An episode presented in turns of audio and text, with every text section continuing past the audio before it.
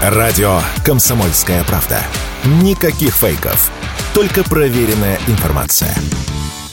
Рынок каршеринга по итогам 2023 года вырастет на 30% год году до 44 миллиардов рублей. Сегмент активно растет за счет выхода в самые крупные города. На популярности сказывается рост цен на такси и обслуживание личного автомобиля. Об этом заявили в компании B1. В следующем году темпы роста сегмента могут ускориться до 40%, а общий объем рынка приблизится к 62 миллиардам рублей. Для сравнения, объем рынка такси будет расти примерно на 7% в год классической аренды автомобилей на 9%. В среднем потребителю каршеринг за год обходится на 35% дешевле такси и втрое дешевле, чем содержание собственного автомобиля, отмечают аналитики. Например, в 2023 году средняя стоимость одного километра пути в каршеринге составляла 23 рубля, тогда как в такси 39 рублей. Краткосрочная аренда автомобиля – популярный вид аренды, и в следующем году в каршеринговых компаниях машин станет только больше, считает автоэксперт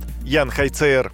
Программа каршеринга будет расширяться, увеличиваться, количество машин э, точно так же в городах пополнится. Совершенно очевидно, что это, э, в общем-то, выгодно. Отчасти это несколько дешевле, чем такси в крупных городах этот вид услуги востребован. Ну и, соответственно, чувствуется некоторый недостаток. Поэтому мы увидим э, увеличившееся количество машин. Но, еще раз повторюсь, это все-таки касается крупных городов, потому что страна у нас большая, 17 миллионов километров. И, мягко говоря, э, машины каршеринги не, не всякое место позволено доехать. Поэтому в крупных городах некоторое количество людей отказываются от владения собственным автомобилем. Но те, кто совершает поездки, конечно, не каждый день, каршеринг будет постепенно прибавлять в своих количествах. Это мы увидим в 2024 году.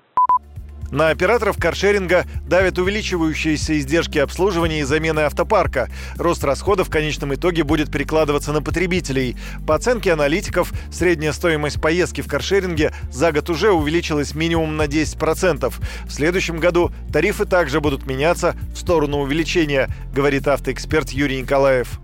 Цены на автомобили, в том числе и на китайские автомобили, выросли значительно. Стоимость доставки этих автомобилей в Россию выросла э, значительно, или стоимость доставки деталей для сборки их здесь выросла значительно. Таким образом, на все новые автомобили, которые сейчас закупают операторы каршеринга, значительно выросла стоимость, что напрямую отразилось в цене для конечного потребителя. Для операторы э, сводят юнит-экономику, считают, э, сколько денег они потратили на один автомобиль, считают утилизацию этого автомобиля, сколько раз он будет ездить, умножают все это на средний чек и получают э, ту цену, которую мы видим сегодня в приложениях. Ну, все логично, цены растут везде, и в том числе и в каршеринге.